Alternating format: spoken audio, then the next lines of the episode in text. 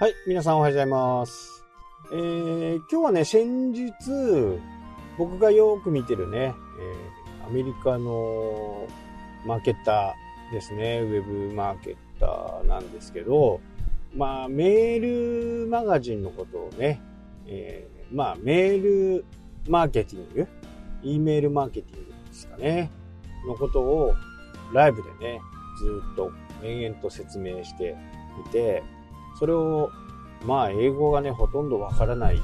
多分ね、内容のね、2割ぐらいかな。まあ、ただ、いろんなこう、説明をね、えー画面に沿って説明をしていたんで、まあ、2割、3割ぐらいはね、えー理解できたかなというふうにね、思います。えーアメリカで流行ってることは、まあ、再三言ってますけど、数年後にはね、え日本にしっかりやってきますね。ただ、アメリカで流行っていることですからね。アメリカでリリースされたからといって、日本で流行るとは限らない。アメリカでそこそこの人数が増えたり、いいサービスだという評価が得られた時にね、日本でも同じような現象が起きるというのがもうこれ過去からずっとそうですから、えーその中でもね、えーメールマーケティングに関して、独特とね、えー説明していましたので、まあやっぱりアメリカもそうなんだなというふうにね、えー思います。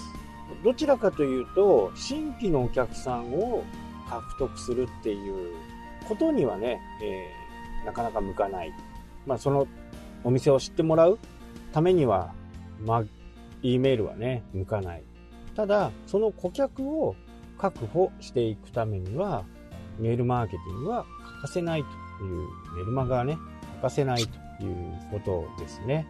えー皆さんも Amazon やね、楽天、Yahoo などのショッピングを使ったことがあると思うんですけど、まあ楽天なんかは特にね、えー最終的な購入ボタンを押す前のところにね、メールをいらないという風にしないと、まあまあまあまあ、すごい量のね、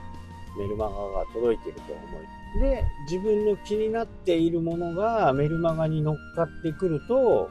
やっぱりね、えーちょっと見に行きたくなる。まあ見に行きたくなるイコールね、えー次のチャンスに買おうかなという風になるわけですよね。で、お気に入りに入れる。まあお気に入りに入れると、その商品が値引きになった時にはね、まあ連絡が来るという風になってるんで、ここはね、やっぱり活用していくべきかなという風にね、私やっぱり思いますね。もしね、えメールマーケティングがうまくいかないという風になっていればですね、うざいのは100も承知なんですね、出す、出す方としては。こんなに出したらっていう風にね、えー思うはずなんですね。自分が受けてる他のもの、他のね、メールマガジンを受けてる人間、システムの人だってね、100も承知ですよね。それでもね、えーやっぱりそこからの売り上げの比率が高いからこそね、送るわけですね。やっぱり、まあ楽天の今日はね、話が主になってしまいますけど、楽天のところに行ったらね、もう、すごい量のショップがあり、商品があるわけですよね。そこから自分の目的のものを探すっていうのは、まあもうこれだっていうのが決まっていればね、そんなに難しいものではないんですけど、例えば昨日なんかは、無垢の板をね、探してたんですね。楽天でね。で、やっぱり無垢っていう風にやると、いろんなものが出てくる。で、そこで、無垢、板とかね、無垢、杉、2メーター、2000とかね、入れると、まあ自分が欲しいようなものが出てくる。そうやって初めてね、あ、これいいなと思ってお気に入りに入れるわけですよね。で、その、その時っていうのは、まあ今買おうとかっていう、僕の場合は、まずはね、市場調査をして、どこがいいのか、どこから買うのが一番ベストかなっていうのを探すためにもお気に入りにどんどんどんどん入れていって最終的に落ち着いたところで買うわけなんですけどそれまで探すまではね結構やっぱり大変なんですね。その労力を考えるとメルマガとかがあるとねいいなと。いうふうに思いますしもう一回買いたいな、まあ、生活必需品だったりね、えー、洗剤トイレットペーパーとかねああいうものであれば購入履歴からね追ってまた買える形になるんで、まあ、そうやって、えー、メールマガジ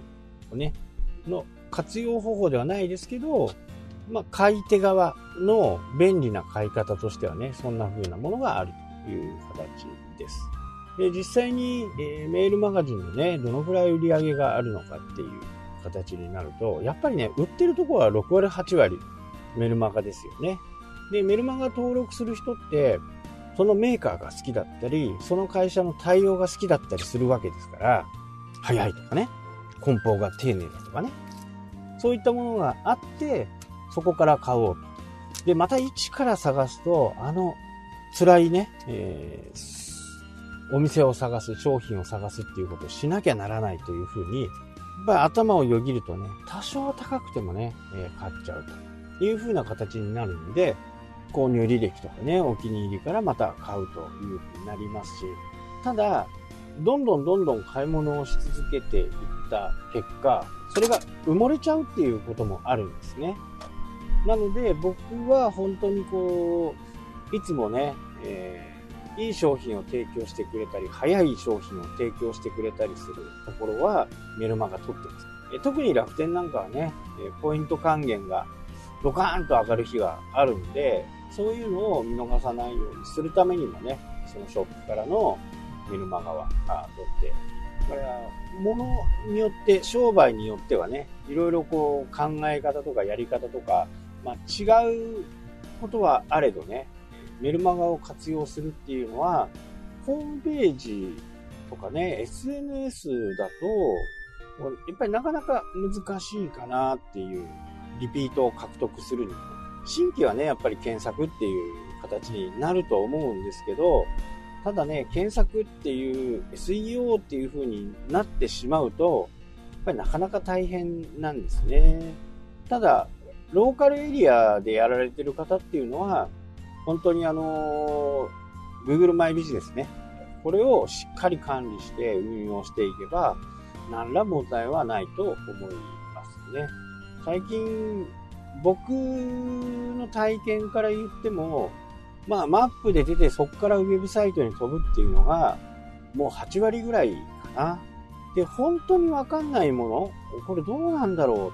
うっていうものに関しては文章を読んだりね、え、するんですけど、で、確認するために YouTube で、えー、その確認をする。僕の中で顔出ししている人で、えー YouTube をやっている人はやっぱり信用に値するなというふうにね、感じています。まあ自分もそうですから、YouTube 出したりしてますからね、富に感じるんですけど、まあ自分の顔を出してね、所在地を明かしたり、いろんなものを明かしている上でね、え嘘を言うってすごいリスクが高いし、なかなかできることではない。それを承知の上にね、やる人はやっぱすごい人だなっていう。まあね、全てを確認してやるっていう、まあ、もうそこに行っちゃうと知能犯ですよね。まあ、そのくらいね、えー、僕からすると YouTube は信頼に値するかなというふうに考えていますね。とはいえね、全部が全部信用してるわけではなくて、YouTube に関しても、えー、2チャンネル、3チャンネルを見てね、確認ただ、まあ、YouTube のいいところっていうのは簡単そうにやってるけど実はなかなか難しいとかね、えー、いろいろあるんで、まあ、この辺は活用の方法があると思いますけど今ねあのお医者さんでもメルマガをね、えー、出している時代になりましたからそういったこうメルマガを見てね自分の生活を変えていったりとか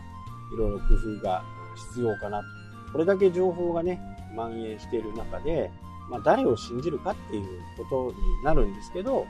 やっぱり一回買ったところからのメールマガジンは非常に有効性が高い